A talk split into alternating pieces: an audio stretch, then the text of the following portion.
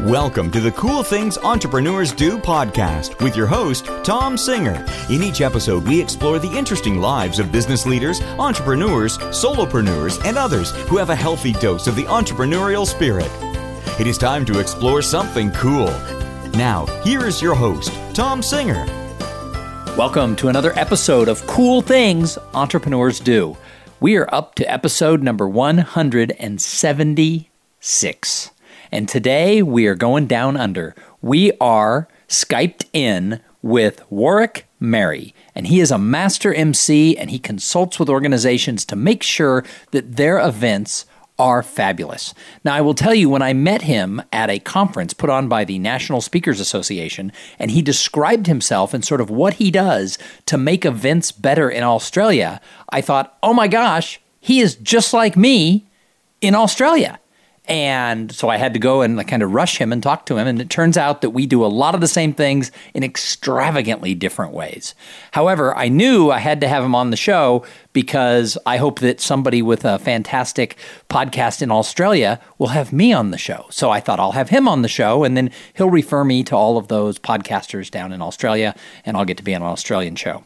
Anyway, seriously, I when I met him, I knew he had a really good story of how he transitioned into working for himself, his dedication to his clients, and all around just being a very very cool guy. So Warwick, welcome to Cool Things Entrepreneurs Do. Excellent. Thank you so much for having me here. It's like I'm talking to my twin, but with a different accent. That's right. Except you're better looking and more charming than I am. So I, I got the Ah, short look, end. I got get the short end. I do. So look, we'll just go. It's a 50-50 split. So I gave a little bit of a background of what you do. You're a master MC. You work with clients to, to have better conferences, but you can probably describe this a lot better than me. Tell everybody who's listening about what your business is and what makes you fantastic. Okay. So I started off, I wanted to be something a little bit different. So I thought, I, I'll, I'm not just an MC, I'm a master MC. And then someone pointed out to me, so you're a master, master of ceremonies. And I'm like, hmm, didn't think that one through. Um, but uh, what I wanted to express was that not only will I MC your event, but I'll just go that little bit extra. So what I do is I have uh, I also run the Exhibiting and Sponsorship Institute. So I have a, a, a deep background in running exhibitions and working with expo companies. And so I work with the organizer of the event to make sure that not only the delegates happy in the room and not only is the company happy who or the association who's paying for it all, but also to make sure the sponsors and exhibitors are happy. Uh, too often I find that for an event, people will go, Oh, we've got your money. Thanks very much. Have a nice time. so it's all about how do we actually really look after them and also making sure that the entire day or the complete event is looked after. So I do things like I'll dress up in character and be the character. Um, y- I'm not sure if your listeners would know Dame Edna. There is photographic I know evidence out Dame there Edna is. I've uh, of of Dame me Edna. dressed as Dame Edna, and I ran an entire gala dinner as Dame Edna with the whole "Hello, possums," you know. And uh, so that was very interesting. So I do Elvis is a popular character, I, and this is not the young Elvis. This is the I've had way too many cheeseburger Elvises. I seem to fit that mold very well. uh, but it is about I will do what it takes to make sure that my clients have an incredibly successful event this year, but also get people excited about next year's event because I want it to be sustainable for them. Well, and that's so interesting because it's while it's very different, it's very similar to what I do. One of the services I offer to my clients is I will do kind of before the the trade show kicks off. I'll do a short presentation, like maybe they order beer and pizza for the exhibitors before the whole thing gets going, and I'll go in and do a short presentation on how do you maximize being an exhibitor. Like one of the tips I always give is exhibitors often think, oh, it's the keynote. I'm going to go sleep in, or now is a good time for me to go check email, so they don't go to the keynote. And then when someone Yeah. comes by their booth, they say, How's the show going for you? Instead of, Hey, what did you think of that great speech? Or what did you think of that keynote? Or did you get a copy of his book? Because then you're part of the community as an exhibitor. And it's so funny to me how many times exhibitors will come up to me afterwards and go, I'd never gone to the opening keynote before. it changed the whole perspective. And so lots of times just a little bit of investment in those people who are sponsoring your event can change everything for them and make them Oh. have a much more successful show. For sure, because essentially what you're doing as an exhibitor or a sponsor, it's speed dating. You're not going to be having a um, signing deals on the day. Well, you, in the rare occasion you do, but typically it's speed dating. So you need something common to talk about, and the event that's happening right in front of you is a brilliant one. Um, so you know, my what I'll say to people is, you know, you want to you want to engage, so you need to have some kind of pickup line because most people don't want to talk to the sponsors or exhibitors because they're scared that they're going to be sold stuff, and so they you know stay in the middle of the aisle and stay away and just have a cup of tea or coffee or whatever. So it is about how do I engage with them there without being threatening to them, without you know, and so being at the event and talking about the event is a really great thing to do. Yeah, absolutely. So, what are some of the other tips you give to those people who are sponsors to make sure they maximize their experience? get rid of your chair. There is nothing worse than any, someone sitting down behind a table because you're not going to go up to them. It's like when you go into a store and someone's on the phone and talking to their friend about what they're doing on the weekend. You feel ignored. So get rid of the chair. And and the pushback I get is immense. And it's like, oh, but what if they're tired and they need somewhere to sit? And it's like, okay, what if they're tired but they're not your your direct market or they're not your niche and they sit there, they're wasting your chair and chewing up your time. So you're better off not having the chair. Get rid of your phone, get rid of your laptop. Uh, and unless you're incredibly important, get rid of it because you'll be like, oh no, but when it's quiet, I'll check my emails. And it's like, no, you won't. You'll check it all the time, and people walk past and you're on your phone. And it drives The me number of- crazy. oh, it drives me sorry? crazy when it drives me nuts when I walk through a Oh. trade show and there's an exhibitor chatting away on his phone or looking at Facebook. It's like, hello, hello. Yeah. The number of organisers that, that talk to me and say that their exhibitors say that they're not having a good show, and you look at the exhibitors and they're behind the desk, they're on their phone, or they're sitting there with their arms crossed, looking really grumpy, giving this go away vibe, and they're saying, "Oh, there's not enough people here. I'm not getting enough clientele." Well, one of and, the things and the I- reality is, all you really need is 72 delegates, and you've got a full day. Because let's think about it. You talk to someone for five minutes.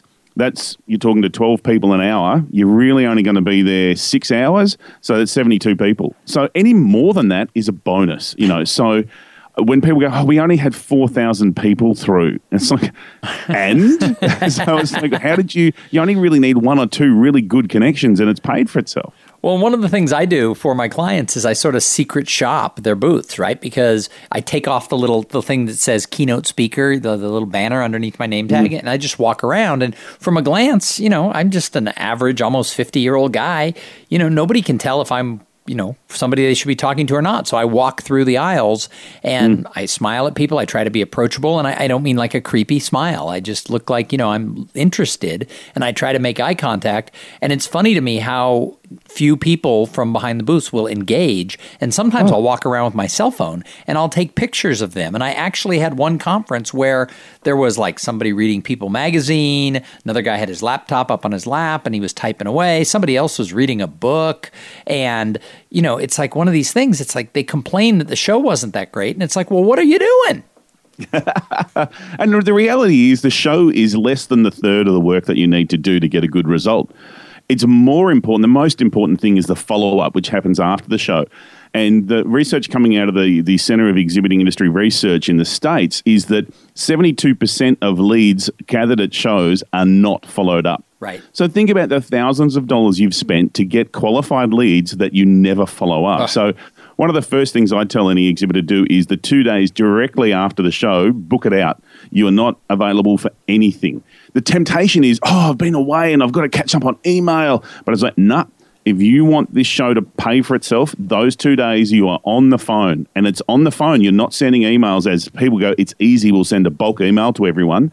I don't know about you, Tom, but when I get that kind of email, I just hit delete. I gotta And tell you, I gotta jump and in then here. I- Unsubscribe myself from the newsletter they've put me on without my permission. I jumped in. I got to jump in with this. Recently, I went to a show and I was a speaker, but my name was in the database. So I got the bulk email from one of the vendors, and it actually said, Dear, and then in brackets, insert name.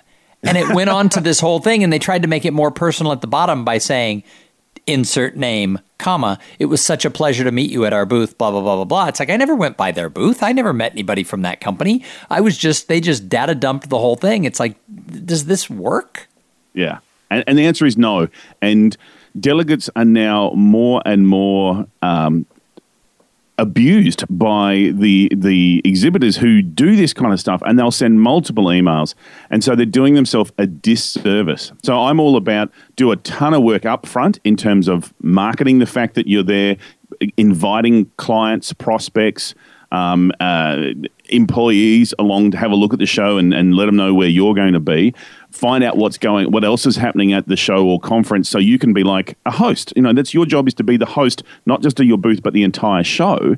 Um, then have the show which is the easy bit and then afterwards the follow-up. That's where the money is. That's the most important thing and it's the thing that people don't do so it's so interesting talking to you because I now do feel even more so that we were separated at birth. But you know, both of us sort of enjoy the role in addition to helping, you know, the client with the trade show and all that. Both of us enjoy the role of being master of ceremonies. But if you talk to a lot of our peers from the National Speakers Association or the National Speakers Association of Australia, what you find is a lot of speakers really don't like being the MC. They they want to give their keynote and their greatest skill is getting to the airport very fast after saying thank you very much. And yet, I, I will take that check. Goodbye. I like being involved with the whole conference and every piece of it, and I know that you do too. What do yeah. you think it is about us that makes us like being engaged with the whole conference? Well, you and I are social beasts, and and we like other people's company. We like the the random conversations that you have, and also I learn so much because I get to host. Like I've got an event coming up, the Mold and Remediation Conference, which is all about when mold gets into industrial and residential buildings, how they fix it, and it's the conference that scares me the most because I see some pictures of stuff, and I am terrified of mold now. Just learning how bad it is. I've done crane industry councils where we're talking about cranes on the back of trucks. So you get to learn so much different uh, information uh, that are things that are happening in industry. And like yourself, after talking with the organisers for a while, we start to use their language. And the biggest compliment that I get paid, and in our discussion you get it as well, you get that comment of, "Oh, do you work for us?" Right. Yeah. Because we are we are we are part of the event. We are part of the team that puts it on. Um, there was one event that I was hosting for a couple of years, and then for whatever reason, they chose to go with someone else, which I'm cool with. Sometimes you need a shift in energy. And five minutes after the new MC came out on stage, I'm getting messages from the delegates saying, "Where are you? You should be here." I had so the you, same. You become part of the family. I had the same thing happen for locally. I I, I don't want to say what organization, but a local organization had me MC uh, their big evening dinner for many years, and for the following three years after I stopped emceeing it during the dinner, I would get texts going, "Why aren't you here?" And it, you, and you know, the first year it was they decided, "Hey, this isn't the Tom show. We have to go a different direction." And I totally get mm. that. But yeah. you know, a lot of people think, "Oh, well, we have someone, you know, like our master, our uh, our director of sales, or one of our board members has a gregarious personality. We're going to let them be MC, as if there's mm. no actual skill involved with hosting a meeting." Mm. I think, and, and that's I the thing. And, and some of my speaker buddies as well, they'll get asked, "Oh, you come to speak? Can you MC this?" And their response is typically, "Yeah, I, I could do that."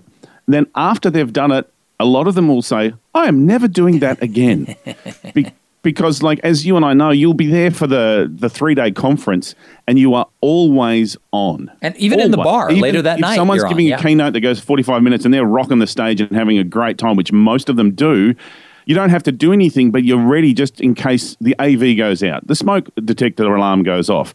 Um, there's uh, a hurricane's heading your way, which doesn't happen too often in Australia. Um, you know, there's been some bizarre things happen, and you've got to be up on stage filling in drop of a hat. Whereas I've seen CEOs go, "Oh, there's a problem with the AV. Um, um, just talk amongst yourself, and you lose the energy, and it's just ah, it's it's it damages the conference and the event, and that's what you and I help avoid. Well, and you are right that it is an entirely different skill set, and a lot of speakers think, "Oh, I can do that," and I get the same thing as people go, "You want to do this? Let me recommend you to every client that I have. I have no desire to ever do that again." Because that's the thing, it's such a mixed bag of skill sets because you've got to be the professional who can talk the business language. You've got to be the stand up comedian because, you know, if you've had a very um, uh, energy draining presentation, which a lot are, like if you get some of the people who have been through some amazingly tragic incidences, it can really drag the energy down. You've then got to uh, lift the energy up. If you've got someone who's a really big motivator and hypes everyone up, you've got to drag it down again. You've got to be an AV guru because you're on the stage, on scene all the time. So you've got to know how to use an Apple and how to use a Windows-based machine. Like there are so many things you've got to do. Um, and as as I mentioned to you when we were talking recently, I've done a lot of work of late of improv, so I can then take whatever's going on and turn it into something funny or turn it into something that's engaging. It's not it's as you said before, it's not the Tom show, it's not the Warwick show. It has to be about the delegates, but we have to facilitate to make it happen. Absolutely. So nobody is actually sort of born a master of ceremonies. I mean, we certainly didn't go to college saying, "Oh, let's see, I'm either going to major in business or pre-med or master of ceremonies." That's what I'm going to do. I'm going to major in master of ceremonies. So, yeah. what is it that led you to leaving the corporate world and going into this sort of unique and weirdo business that we're both in? Well, well, I love what the philosopher Kierkegaard said, where he said that life has to be lived forward but understood backwards. And so at the time, I had no idea I was preparing myself for this. But when I look back, so I went to, I grew up in rural Australia on a farm, and I went to a, a, school where I was school captain. So every Monday, I was on stage giving some kind of report for five minutes or so. So that was every Monday for the final year of my school. Um, I gave speeches at all of my friends' 18th birthdays, 21st birthdays. I emceed most of my friends' um, weddings. I did amateur theatre. I had an amateur radio show. Uh, I I really loved comedy and like to consider myself a funny guy. My wives will say less funny than what I think I am. My wives, um, as if there's like this long line of like thirty. Well, you know, I've had a couple, hasn't everybody? You know, so um, and see, that's the kind of thing you get lines like that, and I know I can just throw them into a conversation, and people go, "Did he just say wives, or was it wife?" I'm not really sure, and so it gets people, I don't know, paying more attention. It's a bit of fun. So, so I did that. I and then so I was at university, and I did I did two degrees because I'm a sucker for study. Uh, I did one in IT and one in accounting, which meant that at parties at universities, I didn't get any any females coming to chat to me because I'm the IT geek. Uh, the IT um, accounting geek. That's double. I know. I know. A bit of both. Hey. Uh, around tax time, people like me, but that's about it. So I then um, went to work for a uh, company called EDS, Electronic Data Systems, Ross Perot's old company. Hey, based um, in based Texas. It was. Texas. I was going to say it was based nine in, years. Based in my neck of the woods, Texas. Indeed. In fact, I spent twelve months in Dallas, Texas, uh, and I was hosting their permanent trade show there in the Information Technology Pavilion down in downtown Dallas which was um, lots of fun. And Dallas Fort Worth is a very, very special place. Um, and then uh, what did I do after that? Oh, then I left them and went to work for Oracle. Now, during this time, I was doing a whole lot of what do I want to be when I grow up kind of um, thought processing and personal development. And my first wife came home from a conference and was talking about this keynote speaker. And I was like, that's it. That's what I've got to be. I want to stand on stage and inspire people, but I have no idea what to talk about. And that was in 1999. I was working in IT. What else would you speak about but the Y2K? And I had a very limited uh, lifespan because it was like midway through 1999. So I started just doing a few little presentations around Rotary and other service groups just to get skill up. And I, naturally, I'm a big believer in professional associations. So I joined National Speakers Association of Australia, which is now called Professional Speakers Australia. And I gave a five minute presentation on um, 1999 and Y2K. And a, a, gentleman came up to me and he said, Wow, you're really good. I'm looking for someone to come and work in my business as a trainer. How about you come and work for me as a subcontractor and keep your keynote business on the side and go from there? So went down that path and then slowly but surely built the business. Uh, and my wife was working at, uh, at, at, for General Motors actually as the, uh, the personal assistant to the managing director and she wasn't getting along with him. So I said, "Well, come and you can do the books and play tennis with a girlfriend, see what happens." And she was bored within a week, and so she took on this thing called coaching that we'd come across, and so she did the one to one, I did the one to many. That worked okay for a while. Then the marriage didn't go too well, and so we went our separate ways. And around that time, probably about seven years ago, I really got into the. I've, I've always loved emceeing. It was something that I was. I had a natural gift of the gab and um, I've one of the uh, key speakers in Australia here. He said to me the other day, "I love your segues. The way you can segue from one random thing to another and make it feel like it's. Well, of course, that's how it's meant to be. Uh, so you know, they're just little things that I've done over time. And um, yeah, so for the last uh, this current evolution of the business, I started in 2005, and um, yeah, it's really the focus has been on the emceeing and with a little bit of the the trade show stuff. It really bundles together, and um, yeah, so it's taken 16 years to be an overnight success. well, that's the the typical story. So you you've gone from working for EDS and Oracle, big companies, to kind of going out and doing your own thing. So what do you absolutely yeah. love now about the life of doing your own thing, of being an entrepreneur? Uh, the flexibility and the freedom is just fantastic. In that, my wife's a shift worker, so my weekends are sometimes Tuesday, Wednesday, uh, and or she'll work a late shift, and so I'll hang around with her in the morning and then start work when she goes to work at about one in the afternoon and work through late. So I have that flexibility, which is fantastic, and it means I can do stuff like as as you know, I came across to the conference recently in uh, Colorado, and we spent a month driving. You know, we did uh, let me speak in miles, 4,000 miles driving across America. Yeah, because if you had and spoken in kilometers, nobody who listens in the United States would have any clue what you were talking about. I understand. And here's a little message for all your listeners get with the metric system. There's only three countries in the world who don't use it that's America, Libya, and Myanmar, which was Burma. So come on, join the crew. We're, come with us. Assimilate. We're, we're still we're one. still hoping you're all going to switch over to our system. Not a chance. Not a chance. Not a chance. So, what advice do you have for somebody who wants to go off and do their own thing? They have some sort of an innate gift that they feel more at home doing something. You know, for you, it was speaking and, and training and being an MC. Somebody else, it might be something entirely different, but they want to go pursue their passion, the, the, the place where they feel most comfortable. What advice do you have for them? Just start. I think that's the hardest thing. It's that, that, that inertia and we turn to people for advice and what do you think about this? And unfortunately, the first people we turn to are the people who are least likely to support us, and that is our family. In that, because what they want to do is protect us. Families are all about protection. So I know when I left the IT, my parents were like, oh, don't do that. Oh, it's good money in IT and it's secure in IT. And I'm like, it's killing me. and as we've learnt over the last 16 years, there is no security in IT because jobs have just been hemorrhaged. Every, EDS doesn't exist anymore. Um, Hewlett Packard bought it out and has essentially shut that arm of their business right down or outsourced it to different parts of the world. So the security wasn't there.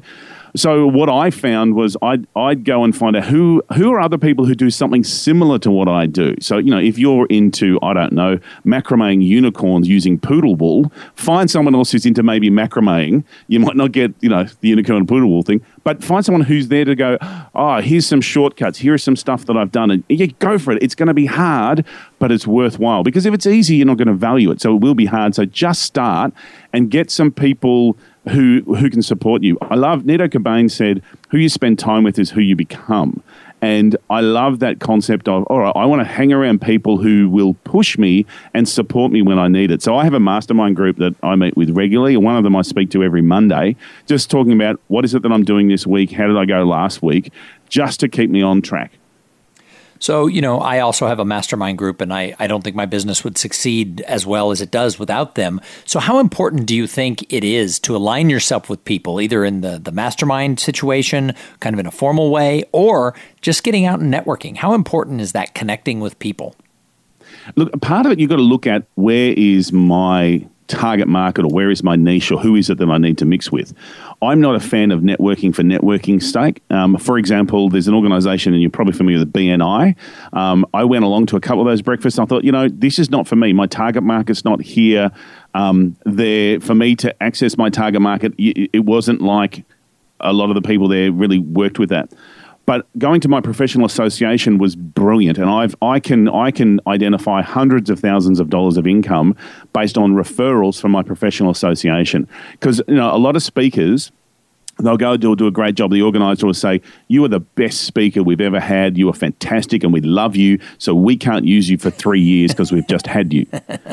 And so there is a guy in our local chapter here who refers to me as his mini me. So once they've had him, he's like, great. If you want someone just like me, but a little bit different, who can talk on some other things that are similar, this is the guy for you. Well, I don't know um, if you know Ross Bernstein out of uh, out of yes, Mini, out of Minneapolis. Lovely Ross. Ross is fabulous, and in fact, I, I, would I would mention him on Twitter or Facebook that we talked about him on this episode, but he doesn't use social media and still has a thriving, successful speaking career. So when people say, "Oh, you have to be on social media," Ross will you know wave his paychecks at you and say, "No, you don't." But uh, but Ross has a theory that every time he exits the stage, and he just crushes it when he speaks, he's fantastic. When Ross exits the stage, he said there are two evident truths. This association will have a conference next year. And the second thing is they don't want me as their keynote speaker. And so yep. he he taught me to always go to every client and refer to other speakers for next year. Now, mm. what I have found because I have the MC skill, sometimes they do want me back because they've had me as a keynoter and they're thinking, ooh, next year you could MC. So I don't close the door to that and say, you don't want me next year. What I say is there's two evident truths. You're going to have a conference and you probably don't want the same keynote speaker for next year. And then I make a joke, but if you do, I'm available. And then I give them two names, and I might yeah. say, "Hey, you know, it, it's it's Warwick and it's Bob." And yeah. here's why I think now that I've spent time with your group, why I think that they would be great. And I handpick who's going to be great and only people I've seen speak. And I let them know, you know, in advance why I think these are the right connections for them. And two things come out of it. A lot of people get hired because of that recommendation. Not every client does, but a lot of them do. And when they do, or even if they get considered, I, my stock with that other speaker has gone way up. The yeah. other thing is, you're right. You, you made the comment they probably don't want you back for two or three years. Once I become their referral source for two or three years of who their next speakers are, guess what they start doing? Two or three years down the line, I'm top of mind. Yeah, they want sure. to have me back. So it's it's it's a little bit in my own self interest to refer other speakers oh, because definitely. if my if my friends do a good job, you know they're going to have me back. And if I refer my friends, a few of them, not all, because not everybody has what I call follow through DNA. So even mm-hmm. some people I've referred to get business can't bring it out of their mouth to refer me. and that's totally fine. I don't expect yeah. anything in return. But a lot of them do. They turn around and refer me back to their next client. Yeah. And, and let me let me point something out, and this has probably been one of the absolute keys to my success. Is I have uh, a personality trait that's really helped me. Now, some people would think, "Oh, it's you're you're diligent and you're you always follow through and you're disciplined." And no, no, no, I'm lazy and the laziness has helped so much because when I was looking at, you know, what topic should I speak on or should I, you know, go this MC thing the whole time, it occurred to me as an MC, if I get a gig and they, they like what I do, they will have me back. And I've True. had clients who've had me for many years, I'm, I'm and going I'm back part for of their second conference third now. years. I'm going back for second and third years as the master of ceremony. So oh, you are right. For sure, it is. And, look, and there will come a time when they want a different energy, but you know they'll have me time and time again. And and again, part of it is uh, they'll come to me and say, right, we're looking for someone who can speak on this or can do this. Who do you know? So I'm sort of become a bit of a source for them. But it also happens in the rest of my business. It's like, oh, I really don't like investing a ton of time on social media. So, what are some of the shortcut things that I can do? Um, I found a new product called Meet Edgar that I'm going to have a look at. Um, I've used the likes of Buffer and whatever, so I can just do a whole lot. Um, my podcast uh, that I was that I recorded a whole lot of sessions for. I had a real barrier in that I was too lazy to pick up the phone and book appointments with people. So I said to my admin, "Can you just book a couple of appointments? We'll see how it goes." And she didn't hear the we'll see how it goes. And so she booked like 25 appointments all within a couple of weeks. And so I had a couple of weeks of just doing this podcast. So now I've got the majority of the year all recorded that, and I've gone through and had them all edited and top and tailed and stuff. They're all sitting on the cloud just waiting for me to release. I don't even so, know what top and tailed means, but I love it. It just sounds so uh, Australian so top and tailed is um, so when you p- press play on the podcast, I've got a, some funny music in the whole. You're listening to the blah blah blah podcast with Warwick Merry so and blah blah blah. It's the so bumper at the and then the outro of like, thanks yeah. for listening to the podcast. For further information, get in touch with da da da da. Sure. So that's the top and tail. Yep, it's that's not a term that I, I hear in the United States, but we definitely have music at the front and the back of my podcast. So. Yeah. And again, because I'm lazy, I like to repurpose things. So mine, I typically rec- record as a video. So I'll release it as a vodcast as well, and then just strip the audio off and have the podcast. And then really good episodes, I'll get someone to transcribe and release it as a, either an ebook or a bonus PDF or something. And it's just a way of repurposing. And because essentially I'm lazy, and it's a way of extracting more and more value out of, out of the things that I do. And look, and all, all, joking aside, not only is it lazy, it's actually smart. It's it's all about you know maximizing the use of your resources. Sure, no, absolutely. Hey, Warwick, I've got a couple of more questions for you before I can let you go. But first, yep. I got to thank the sponsor. This episode is brought to you by Podfly Productions. Podfly takes the time and the headache out of creating your own podcast. They set you up with the right equipment, training, and guidance to ensure that you sound amazing. Podfly does all the heavy lifting and the technical work so that you can focus on creating great content, growing your audience, and interviewing way cool people like Warwick Merry.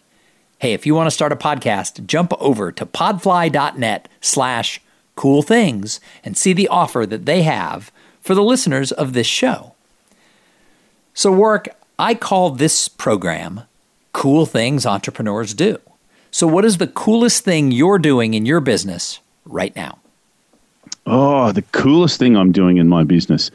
Um, uh, look, I suppose it's not uh, it's not uber cool and oh how cool and trendy is that but i'm really getting into using the professional level of linkedin and doing some of the cool searching that you can do to really niche down and target the right people and start it's almost a, a warm relationship so i really like doing that um, doing some of the the blabs. Um, I'm not sure if you've got into blabs yet, Tom, but doing blabs is a really cool way to connect with people. And again, harking back to my laziness, I also then, because you get the recording of it, put that up on the Get More Speaker Success podcast. Um, and it's a way of, and, and I'm doing it in my position as I'm the incoming president for Professional Speakers Australia. So I thought, what's a cool way to try and connect people and then recycle it so more people get access to it and then put it out on social media saying, here it is again, and cycling through it. So um, doing, doing a lot of the technology nowadays to do audio and video is so cheap so easy. Um, like I'm after this chat with you, I'm doing another video session, and I've got a green screen here. I've got my studio lights, and I bought them off eBay for like 120 bucks or something. Like it was really quite cheap. But they've set me up so that my products and and, and videos and recordings now look so professional, and it's it's it's a really cool and really easy thing to do. And you don't you don't have to spend a whole lot of money. And you, I've invested the time to get to know how to do it. But then what'll happen is over time, I'll flick that off to a VA, um, a virtual assistant, to do some stuff. So, outsource. A lot of people talk about outsourcing. I outsourced a whole lot of stuff overseas. I brought a whole lot of stuff back. The language barrier was too much, particularly with an Australian accent. Doing transcriptions, they could not handle it. Um, so it is about finding the right person for the right job. Sometimes it's overseas, sometimes it's worth paying the money because sometimes if you don't pay the money, you pay the price in other ways. So there are a couple of the cool things. You know, they're not leading edge, but they're pretty cool. Oh, that, now the other thing that I've got, and it's sitting here in front of me. Sometimes when I speak, I'll sell product at the back of room in the past, I'd write down um, their, all their details on a bit of paper. But now I've got one of the PayPal uh, credit card wave things. Um, and that's what I found in my very recent trip to, Australia, uh, to America. You guys don't use the PayWave or the wave your credit card over the credit card machine anywhere near as much as what we do in Australia. Um, a lot of the retailers were just trying to get the head around the chip on the credit cards, which we've had for some time. So this groovy little device, it's about the size of a wallet means that I can automatically just get their money from them with a wave of a credit card, and it means and then email them a receipt. So it just makes it so much easier for taking a lot of orders back of room. That that's that's cool. That's fantastic. And you are right. We're still getting used to the chip. You know, you put it in, you have to leave it there. We stare at it. We don't know what's going on. And yet, I was I can't believe how checks are still accepted in in your culture. Like I hate checks. and I have I don't have a checkbook. Haven't had one for years, and don't receive checks. It's really quite an interesting thing. It's just again, the culture shock between places like Australia and America are so significant because it's the little things that you do different. And I think that's the same with business in that when you're going in to run their events, you've got to be aware of their culture and the little things that they do. And, and it's the little things that are the most important. Yeah, no, abs- absolutely. So I love to ask the people who come on this show because we've talked so much about you and the great things you're doing. But I think that great entrepreneurs, I think they're observers. So I like to ask people, who is it out there that you see who's not related to your business, who you think, wow, they're crushing it? Um, yeah, look, and there are some some pretty cool people doing some cool things, but you know the challenge becomes what you see on Facebook. How real is it? Uh, and I'm guilty of that. You know, sometimes I put some cool stuff out there, but but some of the stuff, uh, some of the people who I see who do a really good thing. There's a guy in Australia called Dr. Jason Fox, and he has embraced. He has this whole I had a conversation with him the other day. This whole uh, mantra on, on or branding of being the gentleman pirate, and he's got a big red beard. And when he presents, he's you know wears his big coat, and he he's he's not a pirate, but he just has this. He runs his business as the gentleman pirate, so he's a little bit edgy. Um, and he's just released a, a new book, which is really funky, and his wife does all of his graphic design, and she is a stunning artist and does all his his background slides and everything. And uh, they have just signed a, uh, a petition. There's a group of five guys in Australia leading the way of no more men only panels or no more manels. Uh, for conferences, and so they've signed a pledge to they, if there's only men on the panel, they refuse to be on it because it really is forcing organisers to look beyond the norm. Um, so yeah, so that's that's a very edgy thing that, that that he's doing. Craig Rispin is another guy. He's a futurist here in Australia, American guy who lives in the, in Australia, and man, some of the stuff that he comes up with is just phenomenal. And um, he was talking about one of his clients who um, he was presenting about how certain clients are getting like Xbox 360s and networking them all together because they're actually a very powerful computer and turning them into and but very cheap because the the companies make their money on the games, not the units. And so one of his banking clients came up to him and said, So that millions of dollars I've just spent on a massive array of computers, I could have spent hundreds of thousands just by buying those those games. And he said, Yep, yeah, you could have done that. So there's some very interesting perspective stuff that, that he has. So I have a, a lot of admiration and respect for, for what Craig Rispin does. That's excellent. Well, the last question I love to ask everybody who comes on this show is what is it that you do to give back to the greater good? Because in addition to being great observers, I think that true entrepreneurs want to do more than make money. They, they want to leave their mark. So, so what do you do? Uh, look, like many people, you know, I'll give money to organizations or whatever. But uh, my theory is that's not where I can do the most good. Uh, where I can do the most good is giving of myself and my services. So I host quite a few charity events and um, in particular Rotary. I have a soft spot for Rotary, and in our area they have a, a leadership forum that they run uh, where it's very they have these very senior business people come together, give of themselves, and usually there's about twenty people that they'll train up, and so I'll host their their graduation dinner and give them some different messages there. I do a lot of work with Professional Speakers Australia. They're my tribe, and it's an absolute pleasure to give and and again, you know, the, I've always found that the, the, more I seem to give, the more I seem to receive. And so I'm not giving with the expectation of receiving, but it just naturally happens. Um, but there's a couple of other charities that I, I donate my time for and host their, their gala dinners and use my connections to help them get things for their charity events and the charity raffles, etc. So that's some of the stuff, some of the stuff that I do. And basically, I really like the fact that I can just go out into the wider world and just be a happy, fun person. There's too many people who look at the negative side of things. I love shopping and seeing name tags that the shop assistants have forgotten that they're wearing and just going, Oh, Jenny, hi, how are you? Or Fred, what's going on? And they give you this look of shock and surprise. But what it means is that I now get remembered. My mum was down, she lives interstate, and we went into the shoe shop that she always buys her shoes from when she's down here. And I walked in and the shop assistant waved at me because she remembers me coming in and just cracking lots of jokes and having a whole lot of fun while mum's trying on shoes. So sometimes just being a happy, fun, pleasant person is a, is I find it, it makes me happy and it seems to sort of spread the love. Well, and you and I attended a conference together for the National Speakers Association, and you certainly did put a spark into life for everybody you encountered. So I think that's a I think that's a good thing that you do is you spread sunshine where you go.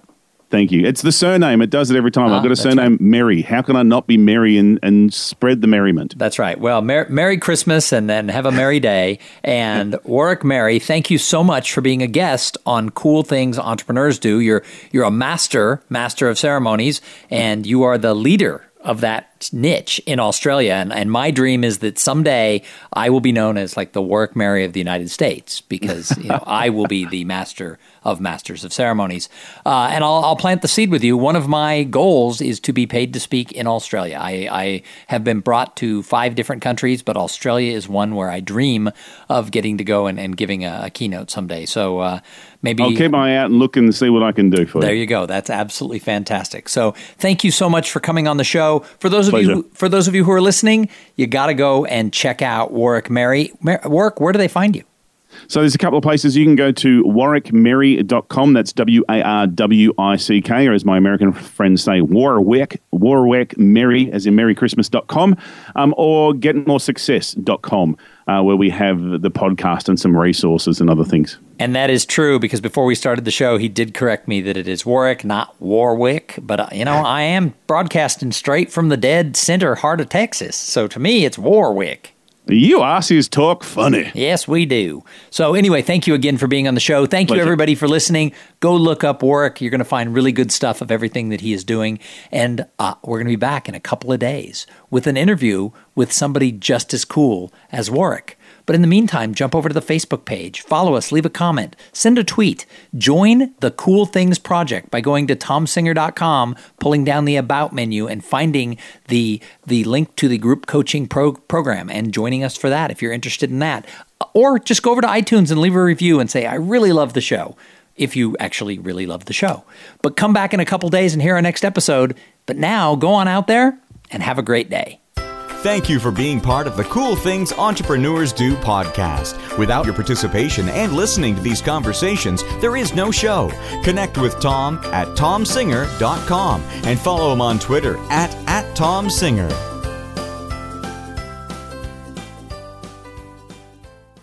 This podcast is a part of the C Suite Radio Network. For more top business podcasts, visit c-suiteradio.com.